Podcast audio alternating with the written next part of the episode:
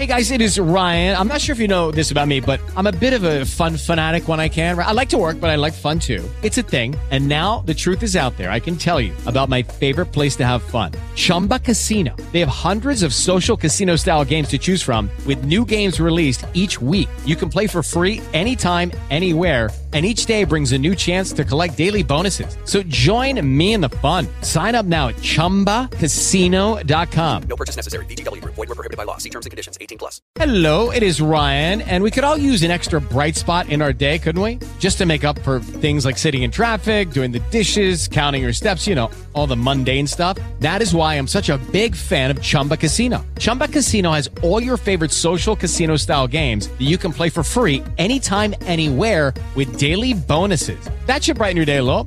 Actually, a lot. So sign up now at Chumba Casino dot com. That's Chumba Casino dot com. No purchase necessary. V G W. Void where prohibited by law. See terms and conditions. eighteen plus. Hi, everybody. Welcome to Am I the Asshole podcast. I'm Danny Vega, today joined by my lovely London co-host. That's right, folks. We welcome Dan Cleland, one of our executive producers, to the program. Dan, thank you for joining me today. Hi, Danny. Thank you for having me. Dan, I had to apologize to you because you are our kind of featured guest during the Bad Art Friend saga, and you reached out to me and you were like, Danny, I can't find my episode. And I realized I didn't even put your name in the episode. I was such a maniac for the Don Dorland saga. So public apology. Here we go. That's all good. That's all good. Don't worry. You're not the bad podcast host. So that's the most important thing. All right. So you were telling me, this is great because, you know, we actually covered a situation about um, a gay person. So we're going to we're going to kind of cover that situation again, because some people had issues with how Sarah and I covered it. Very fair. We love to hear it, folks. Um, but you uh, you are gay, and you're actually the producer of a documentary. This is crazy. The yep. documentary, Are You Proud? I watched the trailer. It looked very interesting. I'm a big doc fan. So what's the deal? Did this come out already? Well, yeah, what's going on? So yes, I am indeed gay, and I am indeed the producer of Are You Proud?, which is a feature documentary that was out in, uh, we released it in the U K in twenty nineteen, and it's been uh, played at festivals all around the world, and we are just gearing up now for a release in the U S, actually, which is going to come out oh. a, a bit later this year, which is very exciting.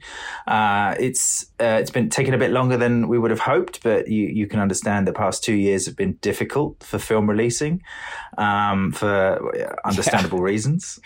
Um, right. But yeah, it's, uh, it's a documentary about the fifty-year history of the Pride movement in the U K, and it covers the first organising in uh, London um, mm. in uh, for L G B T people, um, and it covers, or you know, fifty years of history uh, through Pride organising um, from all the different L G B T Q plus communities, uh, from older activists. We've got people of color in the film. We have trans activists, both uh, trans men and trans women, talking about their experiences. Mm. Um, and it really tries to look at the history of where the movement has gone over the past few decades, and really question where Pride as a movement is now in the U K. Right. And what it needs to be for, and uh, what it should be doing. Well, I think I want to throw a, a hopefully a softball at you, you know, because I think, you know, a lot of people, you know, they wouldn't even ask this because they'd be like, obviously that's stupid. But, you know, there is that there is a part of society that, you know, thinks straight pride is acceptable. I just I'm curious your answer as someone who made a documentary, you know, why why shouldn't you have straight pride? So, uh, I mean, besides uh... besides the fact that it's gross, besides that, no, head heterosexual. Heterosexual. There's nothing wrong with being heterosexual, Danny. I believe there are bars you. you can go to. There are groups you can are meet there? with. I yeah. can't go to bars. Don't you know anything about me? No. I can't handle any bar. Fair enough. Um, so, uh, I mean, the obvious answer is that uh, straight people aren't oppressed. And um, I know that there are some straight people who feel like they are oppressed, but the reality is uh, heterosexuality is kind of the default. I'm not going to call it the norm.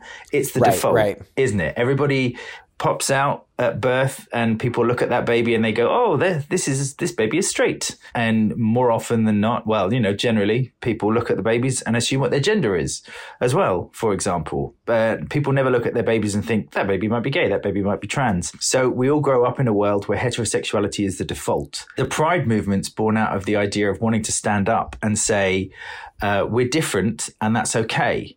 And that can mm. be... Um, queer pride, it could be black pride, it could be, uh, you know, the women's movement as well. All of these different groups that are oppressed by, frankly, patriarchy, let's call it what it is, sure. um, have been campaigning for decades or even centuries in some of those movements. And pride marches, you know, we generally think of a pride march as being a queer thing, but... I'm not a person of color, but the, the Black Lives Matter movement is is essentially a pride march, because it's about taking pride in being a person of color and fighting for the rights for black people, especially in America, not to be marginalized and or oppressed by the police or killed by the police over minor, ridiculous things. So I, I bring all three of those things together specifically mm. because it's one of the things we touch on in the film in terms of Huey P. Newton inviting queer activists and women's rights activists to his conference in Philadelphia in the, I think it was nineteen seventy, because he realized that the only way for black people to, to gain equality and freedom in America was by uh, solidarity with the other movements that were also fighting for equality and freedom. So, oh, interesting. Yeah, I think he was incredibly progressive as a as a civil rights activist and, and leader, and recognized the need to reach out to other people also fighting for Um, freedom and equality. And um, I would say the reason we don't really need straight pride is because there isn't really straight oppression. I don't right, think right, it exists. Right. That's pride. Pride exists to question authority, to question power. And straight is essentially the most powerful position you can be in, realistically. Yeah. So sorry, no straight pride march for you, Danny. I wasn't planning on it, but I, I loved your answer. The other question I had is, you know, you're in London, and I do like to roast London over there. I mean, I think you guys are, you're trying your best. You know, it's cute. Um, but we, we do our best. We try. No, I'm curious. You know, I know a little bit about, I mean, very little about, you know, Pride in New York City. I know a little bit about the Stonewall riots and stuff like that that kind of happened in the West Village in New York. Never heard anyone mention a London locale. Like, are there any kind of U K specific things when that movement was kind of coming up? Was it a U S centric movement? What What was the deal there? So America definitely doesn't have the monopoly on Pride.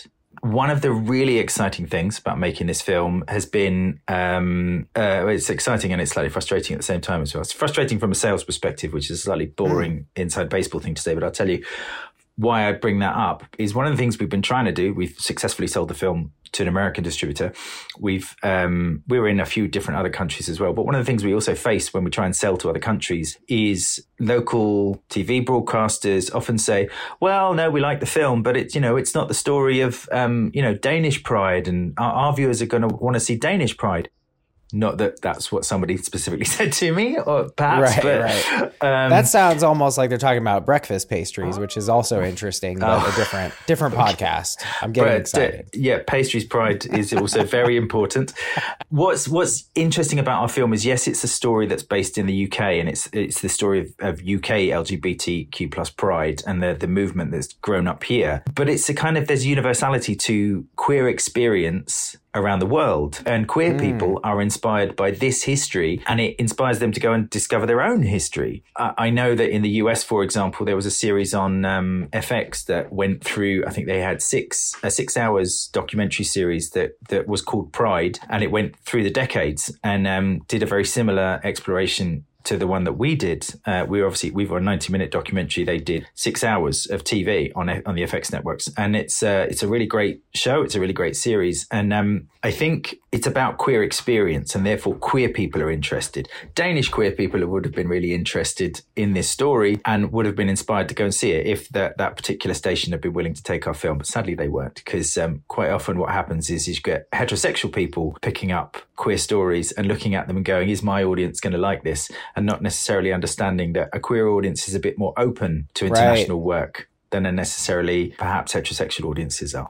That rings very true with me, you know, with what little I know. Uh, now, I like something you did because, you know, you brought this situation up that we had gotten some flack about, this situation about coming out of the closet, which we're going to get to. But, you know, I thought it was interesting. You were like, look, I'm a gay person, but I'm a white man. You kind of like hit that there. And there's sort of all these like uh, hierarchies going about. But I, I, th- I think an interesting thing um, that's occurred to me, at least, is that, you know, I, I don't know. I don't want to say anyone's experience is easier than any others, but certainly as from my from where I'm sitting, at least, there's a lot more uh the gay jokes, right? I've never really heard, you hear very few lesbian jokes. They're all gay jokes. Men make approximately, you know, boomers make approximately one hundred gay jokes per second. That's act- that's actually science. Like, I hung out with some kind of older guys and they're just constantly making gay, and they weren't saying slurs or anything, but just constantly with the gay jokes. I mean, and it's part of how every like guy gets brought up, you get called names, you know, like that's, that's queer, right? Like queer was kind of reappropriated or, or whatever. Cause you used to get called that when you were a kid. And there was that game, like smear, smear the queer. It was like, you know, it's horrible now, but,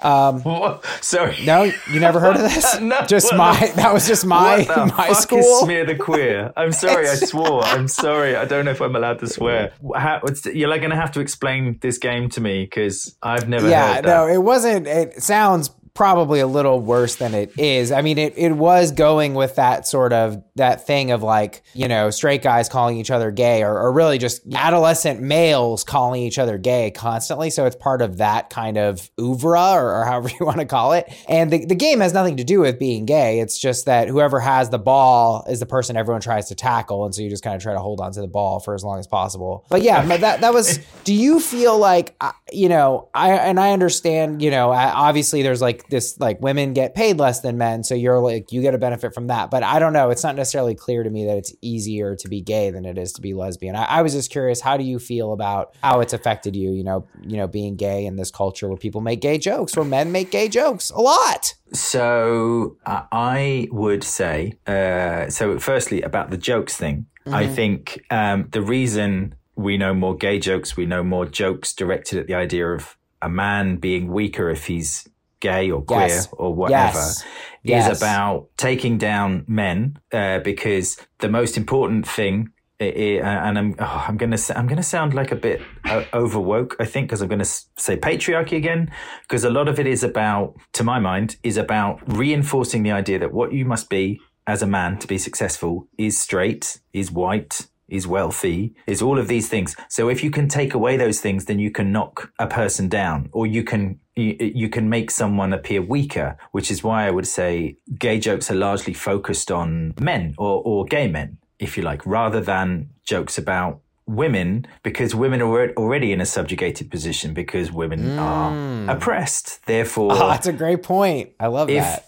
If a woman is gay, well, it doesn't matter. She's still only a woman anyway. So what does it matter? It's not important. If you're if you're the kind of person that's telling gay jokes and think they're funny, you're probably the kind of person that isn't especially embracing the idea of, right. of female emancipation. So, so it's almost like society is already so sexist. They don't also need to be mean to lesbians. That's, I mean, it's it's a weird. It, I guess because uh, it's kind of, you know, sexism, homophobia, racism. They kind of go hand in hand, right? Um, if you've got one, you've probably got a little bit of one of the other, if not both.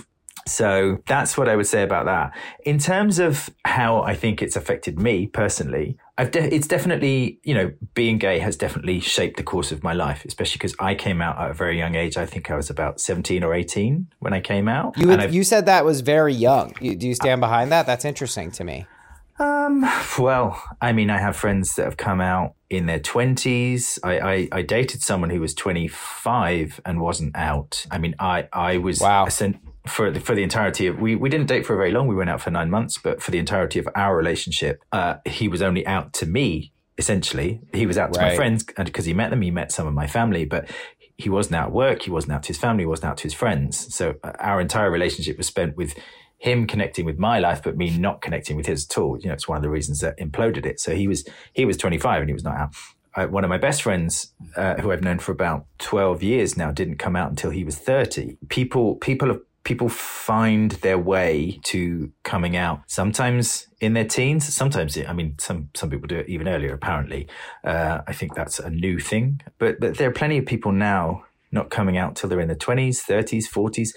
Some people at the end of their lives, in their sixties or seventies or eighties even, finally coming out and being open about who they are. So it's the really weird thing about being queer is that at some point you actually have to make the decision to embrace it and do something about it. And some people never do it. Some yeah. people stay in the closet their entire life. Some people, like I say, wait till they're in their sixties, seventies, eighties. Slightly bonkers. Well, yeah, I have some more questions, but I think we'll get to them in this situation. Uh, but it, it is a really, you know, it's an interesting thing, and it's something that I know nothing about, you know. Um, so I'm like sitting here, I'm almost like, well, I came out as sober, which is like not the same thing at all. It's... it's- like- You say that, but I do think, I think that is an important thing because also, again, our society does default to drinking. Yeah, our, you're right. Okay. Uh, there's so much of life which revolves around drinking. Yeah, right? no, and you're right. You're right. To come out and say to people, I'm not going to drink, not only does um, it change the way they think about you, it, you know, it can it can ruin some relationships because lots of people, sometimes I, I know when, when people have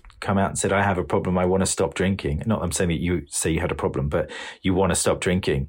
Some people get really threatened by that and um, feel like it's it's a challenge to the way they drink or the way they act. Absolutely. And, um, Coming out as, yeah, so com- coming out as sober, I think, is is comparable. There's a suppression of sober people, but it's definitely a thing. It definitely exists. So the, the sober pride parade would be the saddest thing you've ever seen. Just a bunch of people drinking LaCroix and shit, wearing, wearing like short sleeve dress shirts, holding books. Got one heck of an app for you guys today. Plenty of hot takes. So excited to have Dan here. Our second story of the day, A I T A for coming out as gay at my sister's wedding. But first, it is a, we're re- we're redoing this. So thank you so much to Dan for bringing this back to us. By the way, guys, please rate, review, and subscribe. We'd love it if you joined us on Patreon. Dan is a Uh, executive producer level, much like he is a producer of Are You Proud, the documentary. Check it out. Um, he is a executive producer of the podcast. We really appreciate his contribution. So um, he's a badass. Here we go. Would I be the asshole if I don't go to my daughter's wedding? About ten years ago, a close friend of our daughter's came out as gay. This friend in particular slept over at our house so much that she was almost like a daughter to us. We even had a separate bedroom in our daughter's bed. Sorry, we even had a separate bed in our daughter's bedroom just for her. We found out she was gay. Our husband and I had a discussion about whether we should continue to let her sleep in our daughter's bedroom or if we should move her to the guest bedroom. We were hesitant, but we had a convo with our daughter, who was seventeen at the time, and she told us that even if her friend tried anything, she would shut it down because she was straight. It made sense. We believed our daughter was trustworthy and responsible, and so we allowed the friend to continue sleeping in her room. Nothing seemed out of the ordinary. They finished senior year and went off to college. We never suspected anything. Every time they would come home for the holidays, my daughter brought a boy with her, and my daughter's friend brought a girl with her. Come to find out that the boy we thought our daughter was dating was actually dating the girl that we thought our daughter's friend was dating. And the way we found out is because one day I get an invitation in the mail to a wedding for our daughter and her friend. I was so confused. I called my daughter thinking there had been some type of typo. No answer. I call the friend and I can barely ask what's going on before the friend breaks down crying and confesses that her and my daughter have been in a relationship for a decade. It was around the time we agreed to let her sleep in our daughter's room. Husband and I felt, nay, feel so betrayed. Our daughter gets on the phone and says, Mom, Dad, I know you're upset, and I promise we'll talk after the wedding and I'll explain everything. I said, okay, we'll talk after the wedding. I hang up. The next day she calls me. I pick up and say, why are you calling me? I thought you didn't want to talk until after the wedding. She said, we are, but I wanted to know what times you're available so we'd go get measured for our dresses. And I said, what do you mean we? You don't think that our your father and I are going to your wedding, do you? You lied to us for ten years for no reason, and you expect us to just automatically disregard that? We'll talk after the wedding. I haven't spoken to my daughter since, and the wedding is sometime this month. My husband and I have been getting a lot of calls from family members on both sides telling us we're being selfish for ruining our daughter's special day over something that happened ten years ago. A I T A. Dan, lead us off here. Yes, you're a massive gaping asshole. Wow, he went what? Right for the verdict, folks. I'm sorry. Just, I jumped can't. Right in. This, I, I, I had forgotten this, um, and I remember you guys debating it, And the reason we've brought this back up is because a reviewer said, you and Sarah as straight people shouldn't be sitting in judgment of a queer person, and you needed a gay perspective. And as a gay person, you don't need a gay perspective on this particular situation because mm. this person is clearly an arsehole. There's an enormous failure, uh, lack of communication in this family. There's some sort of, God knows what missing, missing reasons are here about the relationship between the parents and their daughter, who apparently found no way to come out to her parents uh, between the ages of, what, I don't know, eighteen and twenty-eight or something, sure. maybe rough ages, sure. let's guess that. And now they're in this bizarre, like this entrenchment of, okay, you've just found out that your daughter is gay, that she's actually been in a secret relationship for a decade with the person that you believed was her friend. They've they've done this crazy stuff where they've brought, they've co-opted friends into this lie to to not come out to you. If that doesn't provoke any kind of insight into you, into understanding mm. what made our daughter lie to us for a decade, and actually it's kind of there in the words, is that, uh, you know, we're going to talk to you after the wedding. We're not even going to try and talk to you before the wedding. We don't want to talk to you now, now that we finally found out this thing. Well, hold on, is- hold on. O P, O P said, I promise we'll talk after the wedding. So the, yes. they wanted to talk now. The, the parents did. Oh, I see. Okay, so I've oh. gone slightly off. Okay, even then, well, hold on, but doesn't she then say, come dress shopping with us? O P's daughter doesn't want to have the conversation, but does want to involve mother in the planning process. It's really weird. And I don't know. So, okay, so look, I'm going to make it personal. I'm going to say, because actually I was talking about this earlier. So when I came, I came out at eighteen, I think. Right. I came out to my mum because I was failing school. And she said, you know, maybe, uh, mm. I mean, this is how long ago I came out. I was failing school for, uh, failing the year at school. And I was like, I was going to have to go, have to go back and repeat. And she said, you know, maybe it's not for you. Maybe you should do something else. Maybe you should join the army. And I was like, well, there's a really big reason why I can't join the army. And, ah. and came out to her as gay, because at that point, we couldn't join the army in the U K. Uh, that has since changed in my lifetime. My dad was away on business. He came back. My mum had spoken to him and explained to him what was going on. And I came back from work and I could see him out on the patio and I was in the kitchen. I was like, oh, okay, here it go. It's going to happen now. And he came in and he just gave me a big hug and said, you're my son. I love you no matter what. Aww. And so I, uh, I loved my dad before he said that. I will fight anyone to the death that ever comes at my father because he's an amazing person. And that is the response any queer person wants when they come out, is support, love, just to know that person is in their corner. And what I do understand for O P here is that when her daughter came out to her, it's this bombshell that's just gone off in her life, because I, I do know that for the families of queer people, when you come out to them, as a queer person, when you come out, you you shock them because they think they know who you are. And what you do is reveal to them, you're not actually who I thought you were. You're someone different. Right. You're probably not actually that different, but I'd, what I talked about earlier, I've defaulted you into straight. And now I've just found out, oh, you're not straight. So you're probably not going to get married to a man. Are, are, are you going to have children? Are you going to give me grandchildren? Like, who are you? And, and, and what, what else don't I know about you? So it, it can be a big shock to people when they come out, especially when you come out to your parents.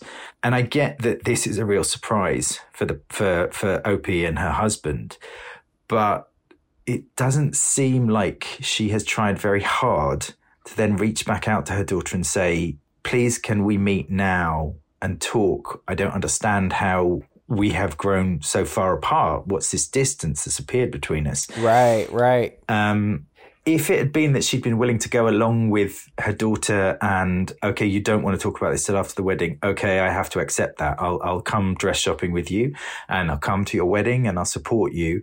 And then we can talk more about what's gone on. I would be kind of minded to say that you're, because I think you challenged me saying that O P was the one that didn't want to talk, but O P is the one that's now said, oh, I'm not going to come to your wedding because I, I, I want to talk to you about this. And if I can't talk to you about it, then I'm not going to come to the wedding. Right, so it seems yeah. like, I guess, you know, the, the daughter is, I do feel like the daughter's in a very strange place to come out to her mum and say, come to my wedding, but I'm not going to talk to you about why I'm I've been lying to you for ten years until after the wedding. So I get that that's weird for O P, but O P then saying, well, I'm just not going to come to the wedding is, I feel like that's worse.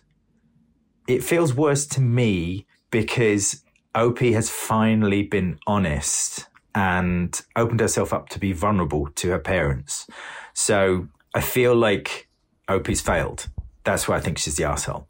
Is that really harsh? I mean, well, no, I don't think it's really harsh. I mean, I, I think it's not crystal clear to me. I, I guess I want to go into a little bit more about coming out. You know, you even said at the top uh, that, you know, there's people who go in their forties, fifties, sixties without coming out. Um, I think, mm-hmm. I guess I'd like to understand more your perceptions, you know, because you came out early. It sounds like your family was supportive. We love to see mm-hmm. it, but not everyone's family is like that, obviously, mm-hmm. you know.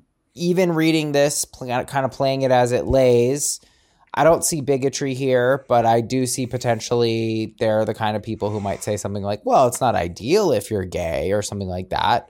Whatever, maybe they're just or whatever it may be that might make them slightly homophobic. But I, I guess my cue for you is what... Yeah, I think I think that's the problem is that O P is viewing this as a fuck you, right? They're viewing this late coming out as a fuck you, so they feel disrespected by that. But... should they or should they not necessarily? Like, let's just say, give me the best, give me the, give me the scenario where O P actually never said anything bigoted. You know, they, they have other gay friends, whatever, it's fine. But this person just mm. wanted to stay in the closet because they wanted to stay in the closet for, you know, there's other reasons to stay in the closet besides Absolutely. Your parents. Absolutely.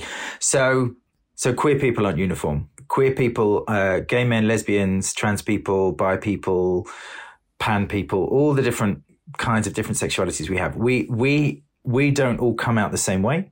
We don't all think the same way. We don't all, and I'm not saying that you're suggesting this. I'm just saying the way we react to wanting to come out isn't necessarily the same, as in you could have parents who had friends who are gay and assume that's going to be fine. And it's not always as well. Right. Because you, you can have gay friends and then find out, like I said, you can, you can have loads of queer friends of your own, gay men, uh, lesbians, that are friends of yours as an adult and have children, and then your child comes out to you and you still freak out. Like Cher famously freaked out when Chaz Bono came out to her as lesbian when they were living as a woman.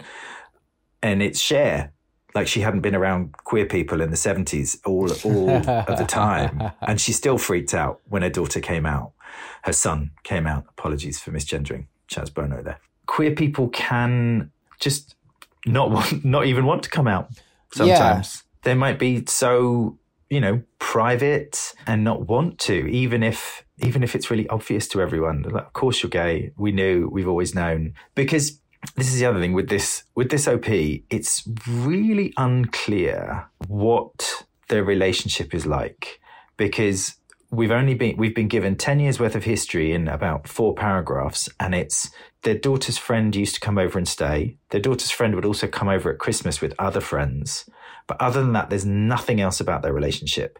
So is their relationship terrible in other ways as well? Are these parents right, controlling? Right. Like like you said, are they really religious? Are they really conservative? Uh, with it, you know, you don't have to be religious to be conservative. Um, but that doesn't mean you're not, you know, follow a slightly uh, regressive mindset right, around right. the way Said people should subtle be. Things that could have been hurtful.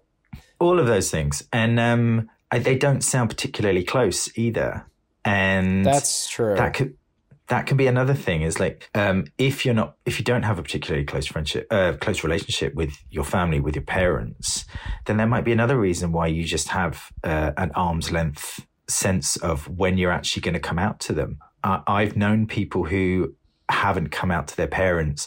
They're out to their friends. They're out at work, but they're just not out to their parents or their family, and they're like, oh, I'm I'm going to come out when I have a boyfriend. And yeah, literally, it seems like I'm going to come out when I need to come out to them. And you're like, right. but you're you're out in all other aspects of your life. So why are you not out to your parents? Is it is that that conversation really scary? It's also you made you quite rightly made the point that coming out is a thing that you should do when you feel safe and when you are not necessarily financially supported by your family, um, and you have the security to know that if you come out and you are rejected, that rejection's not going to end up with you being homeless. I think we agree here. I mean, I, I and I appreciate I appreciate you setting the record straight on this. I think I set the record gay, Danny. Go. There we go. Would I be the asshole if I don't go to my daughter's wedding? O P is is an asshole. I think you nailed it. I think we agree on this. Mm. Y T A, folks. Bert, right? I mean, we need to – hold on. I need to dig a little deeper because I don't fully understand, Dan. I – okay, so let me just be – let me, in my head, be the parent of a gay person. My – I need to sh- express love, love, support. And, of course, I will seek to understand, right, if they went ten years without telling me or twenty years without telling me. And it's understandable that I'd want to understand. But it's also just understanding that this is a sensitive thing. It's a tough thing to talk about. It's not necessarily easy to share. I mean, if it's not coming from the parents, right? Because we talked about that situation. Maybe the parents are very loving, but the person still didn't want to come out to them. There could be good reasons for that.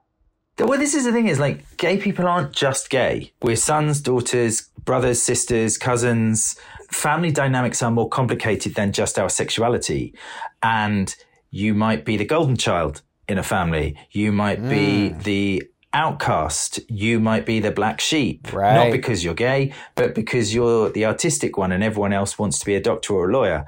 Um, there's all the other elements at play in family dynamics that affect why someone might delay coming out to their family, not least because of their, their sexuality, but but like I say, all these other extraneous factors that, that are the things that make, like I say, gay people aren't homogenous in our approach. We're not we're not all wanting to come out at a certain point because you wake up one morning and go like, oh, I'm gay. It's time to tell everyone. um, so it's not like an alarm goes off or or, or anything like that. Uh, oh, shit, it's time to come out. Um, but you kind of said, what what should one do as a parent if your child comes out to you? Um, tell them you love them. Tell them you support them. Tell them you're here for them, whatever they need, which doesn't mean that, you know, you have to give your kids no boundaries because they come out as gay. You still have to treat them the same way you would your other children, but just let them know that you're there for them. Right. Um I read a really interesting, I think it was just a comment on someone's thread about um, someone that had come out, and I think a, a teen had come out to either maybe an aunt or something, and the aunt's reaction was kind of neutral. Mm-hmm. And then someone else in the comments had put like, yeah, when my kids came out, one of my kids came out to me, and I just shrugged and went, okay. And they got really upset. I think this was the thread. It's like the kid got really upset after they came out because what mm. they got back was a shrug. And it's like, yes, okay, that's great. That's a great reaction that it's it's inconsequential to you that they're gay. But what just happened was the kid has probably been stressing about coming out for weeks or months or even years, right, maybe, right. and built this thing up to be massive because coming out has become this event. Like I say, you wait for the alarm to go off and then you have to go and tell everyone. And if you build if you build up anything, yeah. in your head that's going to be, this is going to be big, this is important, this is me coming out, this is me telling you something, and then the person goes, mm, right, what are you supposed to feel about that? Yeah. You're going to feel shit. You're going to feel, even even if what the person is intending is, no, I'm here for you and I support you, if you don't actually just express that, if you don't take just a minute out of your day to express that, of course you're going to upset the person that's literally on the verge of tears because they, they're not quite sure exactly how you're going to respond, even if that you've got queer friends. Yeah, like yeah. that doesn't, it isn't a pass that you're actually then going to turn around and embrace your queer child and say, it's all fine. Because, like I said, people lose their minds sometimes. Right, right. And, and have the absolute worst reactions. Right, exactly. There's a there's a massive potential that this could create, this could ruin your life forever. So you can't just go in at, at zero, you know, you've got to celebrate the moment if you're a parent because it's so it's so fearful. The stakes are very high. That makes sense to me. You know, and, and like I would do the same thing with a so not not again, we're just running this analogy. I'm not trying to say it's the same thing, but when my friends like, you know, I've been I haven't had a drink for, you know, a couple years now. And if I have a friend say like, oh, yeah, I haven't had a drink for thirty days. You know, I'm not going to treat them like shit. I'm going to go, congrats. That's awesome, man. Yeah. That's great. You know, yes. I'm not going to be like, whoa, well, I've been oh, I've been doing this much longer than you, you know, like you want to meet that with praise because it's a tough, it's a challenging thing. It's um, it doesn't cost much to give someone affirmation. It doesn't. It really doesn't. That's a great quote. And um, and it's it's kind of, it's such a low bar to pass. It really is. Love it. Love it. All right. Now we did that. We we covered that, folks. We recovered it. Hopefully we brought some people back in. You know, I know Sarah and I can be a little bit irresponsible covering things we're not necessarily experts on. So I'm getting in all my gay wedding stuff today, folks. With Lucky Land Slots, you can get lucky just about anywhere. Dearly beloved, we are gathered here today to... Has anyone seen the bride and groom? Sorry. Sorry. We're here. We were getting lucky in the limo and we lost track of time. No, Lucky Land Casino, with cash prizes that add up quicker than a guest registry. In that case, I pronounce you lucky. Play for free at Lucky Land Slots dot com. Daily bonuses are waiting. No purchase necessary. Void where prohibited by law. eighteen plus. Terms and conditions apply. See website for details. If you own a vehicle with less than two hundred thousand miles and have an auto warranty about to expire or no warranty coverage at all, listen up. CarShield has a low-cost month-to-month vehicle protection plan that covers more parts than ever. Visit car shield dot com slash audio to find out how you could pay almost nothing for covered auto repairs. Drivers who activate this vehicle protection today will also receive free roadside assistance, free towing, and car rental options at no additional cost. Get your free quote today at car shield dot com slash audio. That's car shield dot com slash audio. A I T A coming out as gay at, at my sister's wedding. Oh boy. This happened almost a year ago, but my family still gives me a hard time. I was wondering what other people thought. My twenty-five M twin sister, twenty-five F, so we got some fraternal twins, folks, got married last October to her longtime boyfriend. It was a big wed, huge venue, live band, everything. Every guest, including myself, got a plus one on their invite. I took the opportunity to invite a guy I'd been seeing for around three months. Things were getting kind of serious with this guy. It wasn't just a random date for the sake of bringing a plus one. To give some background, I come from a Polish family. They have always expressed liberal views when we seldom discuss politics or are watching the news together. They are traditionally Polish, however, in that we do not discuss feelings.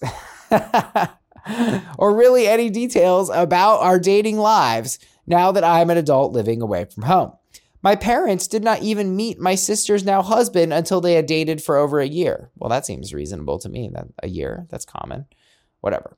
When we arrived to the wedding, I introduced my date to my family and friends. They were shocked. I had not formally come out as gay. But my parents were seemingly very liberal and accepting of the L G B T community, so I never saw it as a teary, heartfelt moment that they expected or thought was necessary. My sister never came out as straight. They put on a nice face and were very pleasant to my date in the moment, but after the wedding, I was met with a lot of anger. They weren't angry that I was gay, but that I took my sister's wedding as the quote-unquote opportunity to come out. My sister compared it to announcing you're pregnant at a wedding, and that I had totally stolen her thunder on her big day. My parents agree that it was attention-seeking to quote-unquote drop that bomb on a day that was intended to have the focus on my twin sister. I truly never intended to steal any attention, but simply bring a guest to my sister's wedding. I also want to add that my youngest brother, nineteen M, brought a girl he had been dating for less than a month to this wedding. No one batted an eye. My sister is angry with me to this day. Oh my God. And brings it up sometimes to make me feel bad. She claims she can't think of her special day without that popping into her head.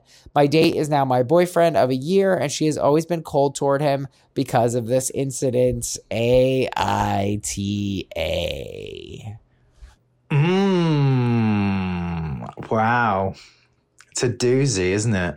Uh, I... So ooh, I kind of I kind of went through a range of, of emotions and reactions yeah. as it as we learned more and more um, through the whole story. And um, ooh, uh, my instant reaction is I, I kind of think he's he is the asshole. I kind wow. of feel, and I'm I'm I'm keen to hear your what you think, but um, I do think I kind of get the point that.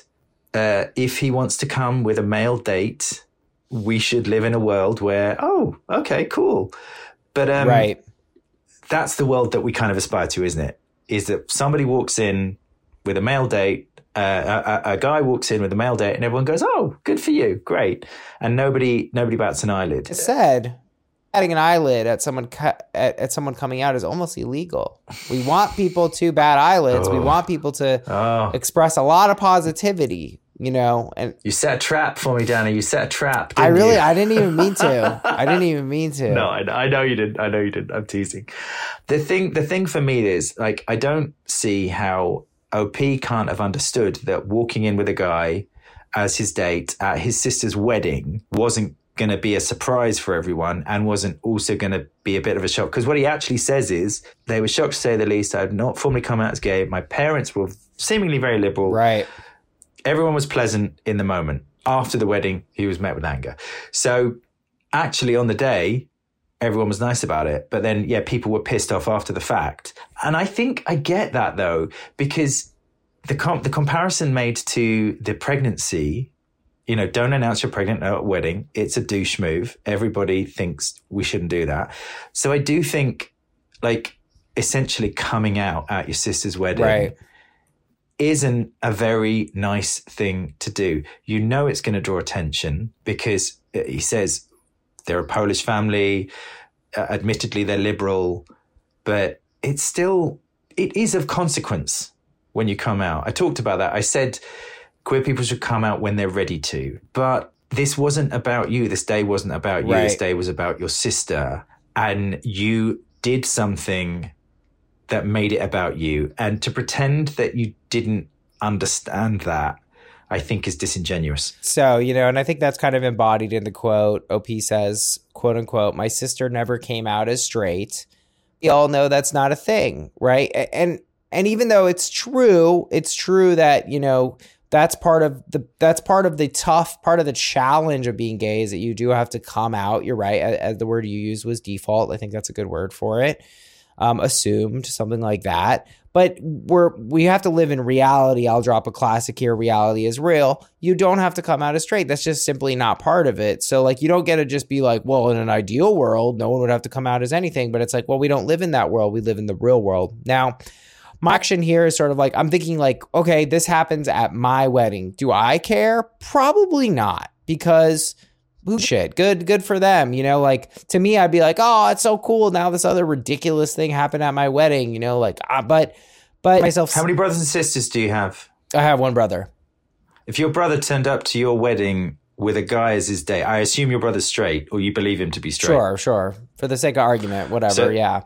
Like, who, you know, or whatever. If he turned up, yeah. If he t- but if if if you've known your brother to be straight, like, sure. Both of my brothers are straight. Um, they're both married to women. If I was getting married and they turned up to my wedding with a male date that they were dating, it would blow my mind. But would you be angry?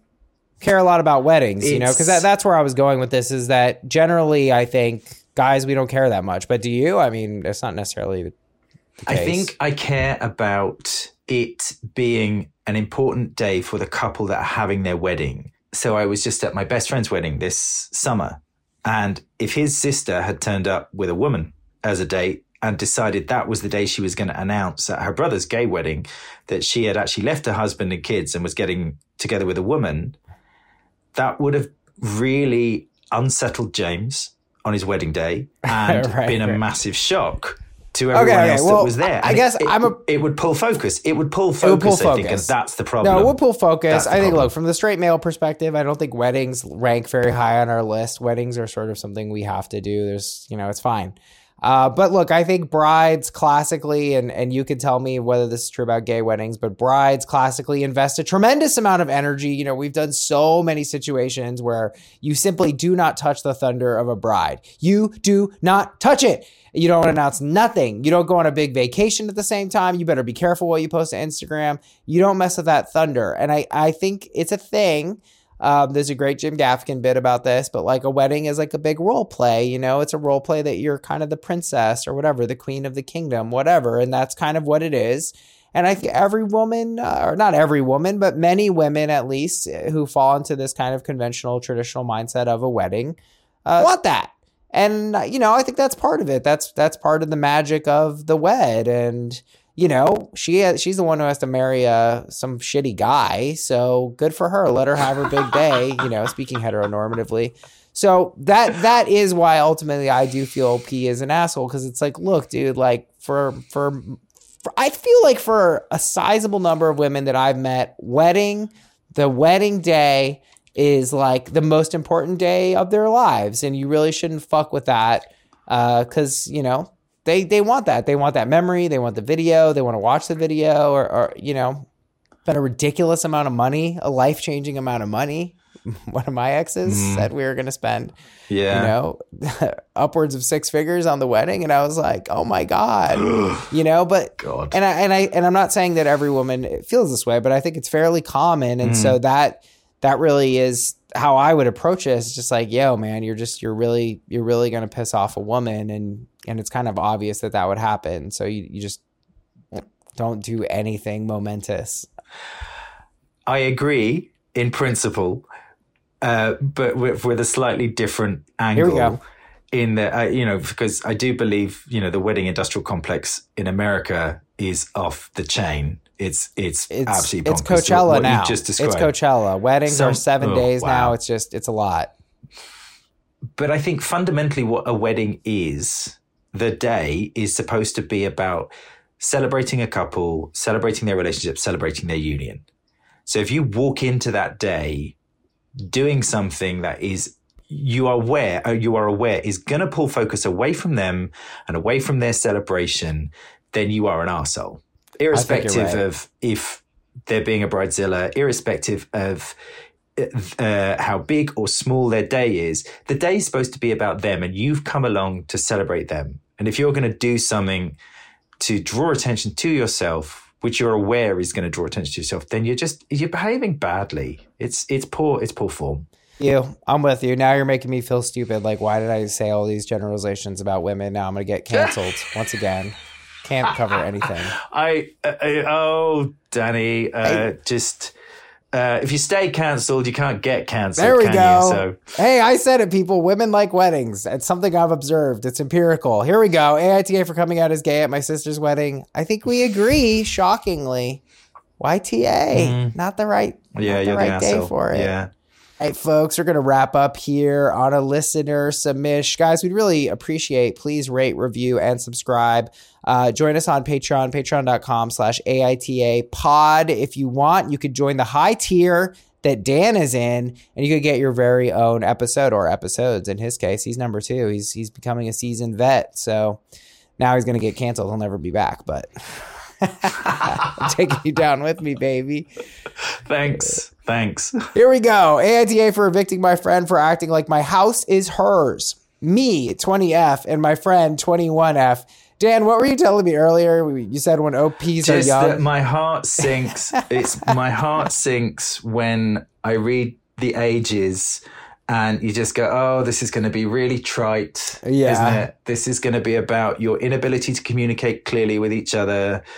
Um, is this going to actually be a real problem, or right. is this just going to be something that makes me roll my eyes and go, just sit down and have a calm and clear conversation, and you'll probably sort it out in five minutes. But go on, let's see. What What are they? This well, what is going wrong? It's an for epic people? Post. It's probably going to take us longer than five minutes to yeah. read. Here we go. V twenty F, my friend twenty-one F. We've been friends for about one and a half years. You're right, Dan. I'm already rolling my eyes.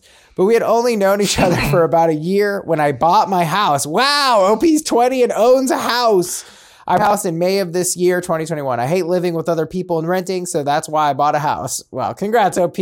All of us hate those things. We just can't afford a house. It's more bedrooms than I need, but I had planned to have a guest room and a fun room with the extra space. Around the same time when talking to her, she said that she was looking for a place to live since she needed to move out of the place she was living soon. I offered one of my spare bedrooms, guest room, to rent. She took the offer and moved in as soon as I got the keys. Side note, I work in construction and I'm away from home five to twelve weeks at a time. Whoa, O P's a great roommate. As I got the keys to the house, I was immediately called out for work. I'd only been home a few days to a week here and there until October twenty twenty-one.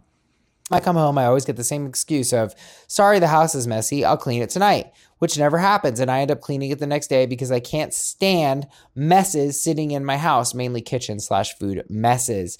Now, she isn't as bad when I'm home, but she's still fairly messy, and I still end up cleaning her messes.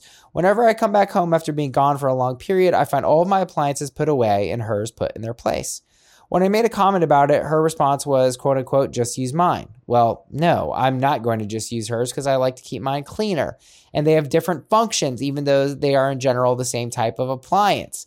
It's one thing to put mine away temporarily while I'm gone and bring them back right before I come home, but I always have to pull my stuff back out. Her motivation suggestions, if you even want to call them suggestions, since most of the time, It's I'm not asked about it, I'm told about it, are getting a little overboard. She told me she was getting a new washer dryer for my house and had ordered them and was paying for them solely out of her own pocket. She even said she was going to be taking them when she moves. Older, but they still work perfectly fine. I told her to cancel the order before they had arrived into the store they were ordered from. She also insists on parking her car right in front of the door when in the beginning it was clear that she should park on the side so that no one is blocking each other and it leaves room for guests. But now, with the way that she parks, it blocks some of mine. I have three vehicles and don't judge because it's my house and my property. Well, actually, we are allowed to judge you, but because that's uh, too sorry. many vehicles. That's a ridiculous number of vehicles for one person to have, O P. I mean, congrats that you can afford it, but why? F- anyway. Who, who are these rich kids? What you, Jesus Christ. Three cars and a house. They better be she's three twenty-one. Different kinds of cars, like a sedan, a truck, and a van, at least, O P. You better not have fucking three Toyota Camrys. What are you doing? Anyway, I bet they're classic cars, hopefully. They didn't explain. Since it is now December and I've been home since October and have free time on my hands, I've been unpacking and reorganizing. I just put my, we're halfway through, folks. Hold on to your seats. I just put my computer desk up in the fun room. This is just post about how many rooms and cars O P has. God. Computer desk up in the fun room where I'd originally planned to use it, but hadn't been able to yet because of work. I come home to find some of her pets have taken over that room. Four reptiles. What? Reptile cleaning supplies all over my desk to where I had to remove everything and give the desk a, a, disinfi- a disinfecting wipe down. Desk downstairs to my room because that's where I feel is the only place I can use it. I feel like I don't even have an upstairs anymore because it's her room and the fun room up there, but she has taken the entire upstairs over. She put the four reptiles in the fun room because she wanted more pets and ran out of space in her room. She has fourteen reptiles in her room and a cat. What the heck? When she didn't, she only had twelve, and the cat, with full knowledge of all the reptiles, have to be kept in her room. She got more pets without even asking permission. She also likes to bring guys over to my house when I'm not home without my knowledge. Permission in the beginning for one guy that she was seeing, and I said that's okay. Then um, she assumes it's okay for the first time meeting a new guy to bring him into my house. She likes to invite them over, cook for them while burning food and leaving the kitchen a mess and having them spend the night, then kicking them out in the morning with a high chance she isn't ever going to see them again. I come home from a weekend away from home to a complete mess in the kitchen and have to clean it up. I always leave the kitchen clean when I leave the house. I was planning on not renewing her lease in June and having her move out, but this is all becoming too much. I had expected to be called out for more work in November, and there's a chance I might not get sent out for work until May. I just couldn't take it anymore, and I want to feel like I actually own my house. I'm legally braced, and I emailed her a copy of the notice to move out by March first. She has yet to speak to me or see me in person at all since I sent that a few days ago. I acknowledge that she received it, but I know she did because of the lack of communication and things in the house being moved. So am I an asshole for making her move out of my house before her lease is up? So, so this house has fourteen reptiles, three cars, three rooms, a cat, redundant appliances, two, two almost, almost two washers and right, two dryers. Right. But maybe, maybe they didn't actually arrive. It has two sets of appliances that do similar things, but not exactly the same thing. I am so exhausted by these people. I know we're only supposed to judge on the last bit, aren't we? Am I an asshole for making a move out of my house before a lease is up? I mean, no, technically, because if you wanted to leave and the lease that you have allows you to give whatever thirty days notice, I guess if she's saying oh, it's more than that, she's uh, what is it, six, seven weeks if it's moving out on the first of March? No. However, are you an arsehole generally? Yeah, you sounded like one, to be honest, um, because you can't write a short story. I mean, literally one of the first things O P said was, I wanted to buy my own house because I don't like renting and I don't like living with people. And then the next thing she says is, so I rented a room to my friend. Exactly. But you, you, the first thing you said was you don't like living with people. And now what you've done is then go on a, this tirade about all the things that living with, so- how the ways in which living with someone has annoyed you. So are you surprised, O P, that you're now in this situation where you're having to ask someone to move out when you have already said this is something that you don't like doing? I have my doubts about O P's credibility because of that. You know, it, it just really seems like the thing about roommate relations is you can always paint a picture a certain way. Like, we don't know any of O P's sins. Like, has O P done anything annoying? I bet they have. You know, and like, if you're never home, I kind of get it. I, I do feel like the roommate should be responsive if you're not home. And then, you know, they're like, hey, I'm coming home in two days or I'm coming home in a week. Notice, I, I don't think it is fair to have the house be super messy or whatever. But like, the fact much better when you're actually there, to me, kind of does say something, right? It's like, part of this is your absence that's influencing her behavior, which is pretty understandable. I have a roommate and um, I, I have actually been doing some work in a way. But when I come back, I always give him a heads up. Say I'm Absolutely. coming back. So g- give them a chance to do a bit of a whip round, a bit of a tidy up. Don't need the place to look like the cleaner's just been, but it does. It's nice to walk into a place that's tidy. So I get that. This this whole dynamic is weird though, because O P doesn't like the fact that the roommate brings guys that she's dating over. Yeah, which is weird. Like, it's her house, the right? Way, yeah, the way O P said that, that was like, you're going too far because look, I think if you live somewhere, you don't have to get, you know, bringing in people. I mean, maybe because it's COVID, but at this point, I think we're all very tired of COVID rules. I mean, look, I had a shitty roommate when COVID started, and it was in because she was like, you need to let me know about every single thing. And then she just said I couldn't have friends over, and then she would have friends over. And I'm like, yeah, like, that's bullshit, dude. Um, mm, yeah. You know, I also worked in the living room constantly, which was brutal. I was like, yo, like, how come no one else can hang out in the living room? You're just like bogarting it all the time. And then one day, me and my mm. girlfriend at the time had like crazy raucous sex in my room. And she's like, how dare you? How dare you make so much noise? I was in the living room working. And I was like, why are you in the living room working?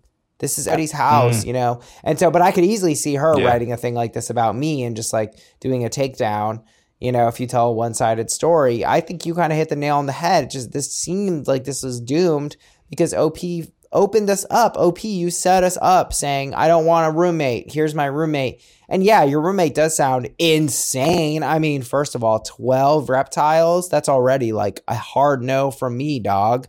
Um, if there's an escape, what if they all work together to form a giant reptile ball? Hell no. Get out of my house with your twelve reptiles. That is twelve too many. No reptiles. Then they have four extra reptiles. I mean, O P, I'm kind of trying to go with your side here, but I don't know the quality of your appliances. Like, saying that this person would want to go through just the pain in the ass of getting a new washer and dryer. I'm kind of like, are your washer and dryer shitty? Like, are they barely fine? Do they look like shit? Like, I don't know what this person's thing is, but like, I'm kind of leaning E S H just because I felt like this was a doomed relationship. And it is brutal to kick someone out on a lease. And it kind of seems like, I don't know, does it seem like O P has confronted this person, Dan, and like, trust this? No. No? They're obviously not, they're obviously not speaking to each other because the, the roommate is stomping on boundaries. The roommate, not, not with bringing guests over, unless they've had a direct conversation and said, I don't want you to bring guests over. Like, it, unless she directly said that, then that's not a boundary stomp. Taking over the second room, taking over the spare room, the fun room, um, filling it full of even more animals when without asking, uh, that's not okay. But this is something they need to talk about. Uh, having having coming home to a messy place, that's not okay. But have these things been communicated? Have these conversations been been had uh, between the two of them to make it clear? I. I If I'm if I'm coming home from a time away, you know, you get to enjoy the place on your own, which is, you know, that's a great benefit to you. But if I'm coming home, then I I expect the place to be tidy. I don't want to walk into a shithole because that's gross. Right. There's nothing grosser than seeing someone else's messy pots and pans and plates yeah. and, and cups and glasses. It's, just, it's bad enough seeing your own stuff. Yeah, yeah. Exactly. it's nothing, there's nothing, it's it's bad enough when it's your own stuff and you know you've got to do it. But when you come in and it's someone else's, and it's like, this is someone else's crap. I don't want to have to look at it, let alone, you know, I'm going to have to tidy it up. Have they actually had a conversation about this? Or, you know, fundamentally, does O P just regret bringing someone in and has now laid out a litany of things they've done wrong to try and build a case for, please let me off the hook for kicking this person out, you know, three months earlier on their lease, when actually I haven't really done any of the work that I could have done to try and improve this working relationship or this living arrangement, because I don't want to, because I don't want to live with them at all. Oh, how this reads to me. Uh, there's not a lot of sins against you, but honestly, I just feel like this was this was destined for doom. Personally, at this point, I don't know if you're going to be able to make it work, and like it just does seem pretty far gone here. And let me tell you, there is no faster highway to ruining a friendship than being roommates. Personally, done it uh, at least a few times. So I think we see eye to eye on this one, Dan. A I T A for evicting my friend for acting like my house is hers. I think we agree. Everyone sucks here. They do. Sorry. Dan, so much for joining me today. I'm so happy. Uh, I learned so much. And uh, everybody check out um, Are You Proud? We'll be able to watch that in the States, or because can you watch it online, or is it available? You can see it online in the U K. Um, we are, we're going to be in on T V in New Zealand and Australia wow. this year. Um, and we should be coming online in America at some point later. Well, let me know. We'll throw it in the Patreon. We'll, we'll spread it out there. I know our, our listeners will be interested to see. And uh, yeah, uh, thanks again for listening, everyone. Please rate, review, and subscribe. And uh, join us on Patreon, patreon.com slash AITA pod. Dan from London, thanks again. And uh, it was great to see you. And we'll see you again soon. Thanks, Danny. Take it easy.